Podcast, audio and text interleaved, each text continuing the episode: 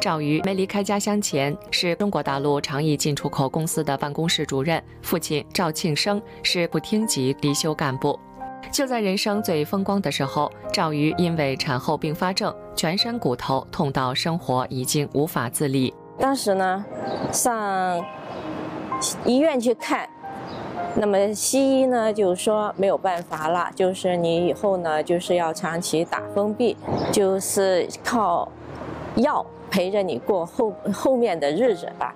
那我当时的情况呢是，呃，全身的骨头一寸一寸那样子疼，从里面从骨头里面疼出来，呃。拿筷子吃饭的时候都抓不住，拿着拿着就就往下掉了。赵瑜的父母带着他四处寻医，西医看不好，中医也摇头。赵瑜觉得他的人生已经从彩色走向黑白。我当时真的觉得是一种，就掉到冰窟窿里面去了。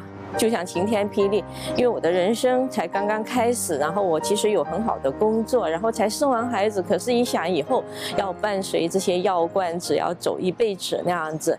一九九二年五月，法轮大法在中国吉林省首次公开传出，以真善忍作为功法理念，在提高心性的同时，可以达到祛病健身的目的，受到各界欢迎。尤其是党政团干部，他们热衷学习，以此来改善健康。赵瑜的父母也是其中的受益者。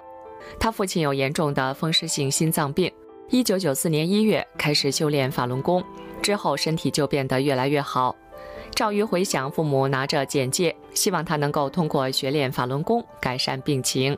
他们拿了一本那个解放军文艺。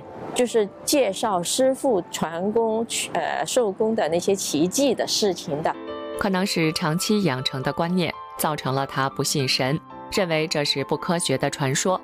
然而随着病情越加严重，赵瑜已经痛不欲生了。看着父母因修炼而神采飞扬的表情，他决定把自己死马当活马医，主动提出要参加法轮大法学习班。一九九四年十二月二十一号。赵瑜走进了广州体育馆，这也是李洪志先生对外最后一期讲法班。我记得当时，呃，一进班的时候，师傅说大家呢把心放下，什么也别想，你的什么病，你的什么东西你都不要想，你就只管听。那么，呃，我想好吧，我就什么都别想了，就认真的听吧。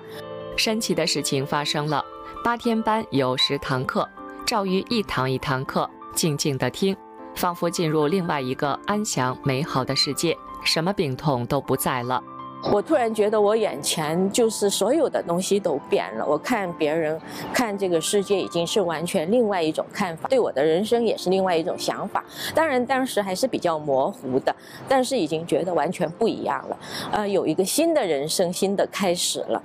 赵瑜当下在心里告诉自己，这就是我要的。从没有信仰到认识法轮大法。从练功祛病健身到明白修炼的内涵，赵瑜的人生又走回了彩色。法轮大法好。一九九九年，中共残酷迫害法轮功后，赵瑜因不放弃修炼，先后被中共非法拘禁两次，十五天拘留两次，非法劳教两年，长期被监视监控，不得已只好远走他乡。不变的是，修炼这条道路，他依然如初。